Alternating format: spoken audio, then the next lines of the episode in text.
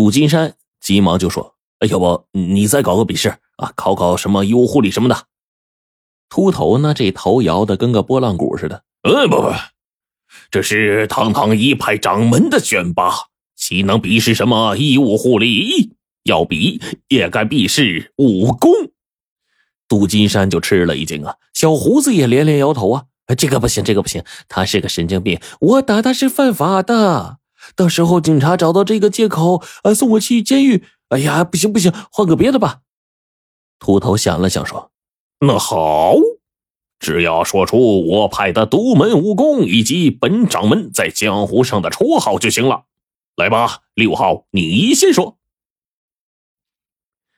杜金山目瞪口呆的看着秃头，半晌才说：“你开什么玩笑啊你？”秃头乐了：“嘿嘿嘿，六号猜不出来零分，二号你来猜。”小胡子挠了挠头说：“我我只知道你叫什么莫大先生。”哦，答对一半，五十分。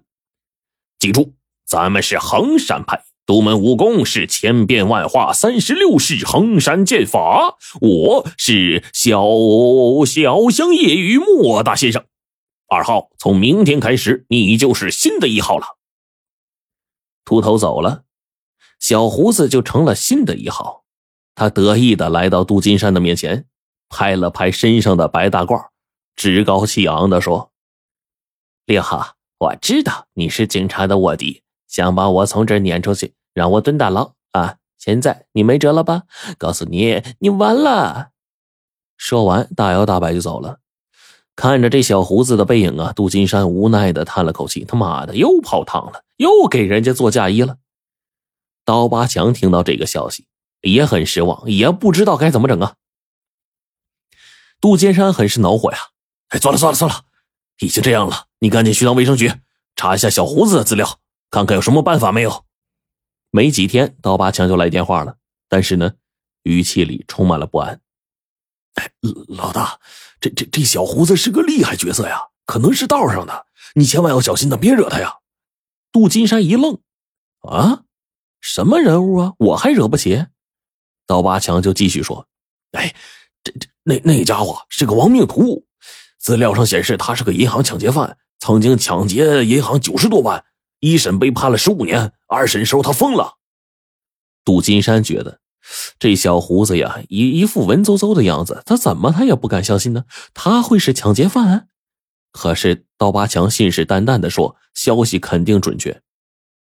杜金山只好让刀疤强继续打听，同时呢，他也想出了个法子，探探这个新的一号的底儿。于是啊，在傍晚的心理辅导课上，杜金山。就突然开始发难。我昨晚的心理历程是梦见了抢劫一家银行，抢了九十万。当时呢，我带着一把手枪从前门进去之后，果然，小胡子一听坐不住了，他很快就变成了暴怒的三号。他猛地一拍桌子，指着杜金山就大叫：“是你是你抢的银行，却让二号来背了黑锅！你这种人就该进牢、进监狱！我要报警！报警！报警！”眼看小胡子越来越暴躁，杜金山也吃惊不小。哎，幸好刚才小胡子一拍桌子，把老院长给震醒了。老院长啊，就走过来，把小胡子抱在怀里，然后轻轻拍着他的后背，口中呢也是喃喃有词，也不知道说了什么。这小胡子呢才安静下来。杜金山见状之后呢，心说：“哎呀，看来这小胡子抢劫银行这事儿恐怕是另有隐情啊。”果然。没几天，刀疤强就找到小胡子的案卷了，发现这个新的一号啊，那倒霉而又悲惨的犯罪过程啊，嘿，小胡子呀，原来就是一个勤劳啊老实的这个上班族，为人内向，呃，有一个谈了好几年的女朋友啊，女朋友就提出来说结婚啊，只有一个条件，那就是得有自己的房子。于是小胡子拼命的存钱，存到了十万。可是房价涨得太快了，他那存款呢，就跟房款差距是越来越大。女朋友就给他下了最后通牒，说再没房子分手。小胡子彻底绝望了呀！就在这个时候，戏剧性的一幕出现了。小胡子办理存款的时候，不知道怎么搞的，银行错把他的十万块钱打成了一百万。小胡子是又惊又喜呀，不动声色的观察了好久，发现这银行居然没察觉到这笔业务的错误。于是呢，他就毫不犹豫的买下了一套价值一百万的婚房。不料，在他和女朋友举行婚礼的当天，警察把他带走了，最后一审判他十五年。杜金山听了之后也是哭笑不得呀。原来小胡子不想离开这儿，是担心一离开就会被送进监狱。那能不能让小胡子离开这儿呢？杜金山想到了一个主意。第二天，小胡子接到县卫生局的电话，说老院长外出开会，会期一周，而且还特别提示，如果老院长去不了，找人替代。当天晚上呢，小胡子就非常高兴啊啊，在傍晚的这个心理辅导课上。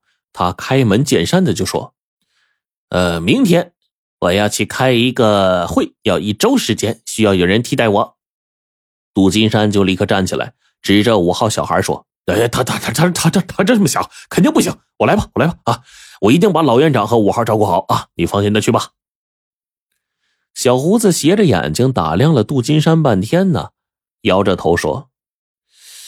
嗯，你这人来路不正，那肯定是警察卧底。我不能把他们交到你手里。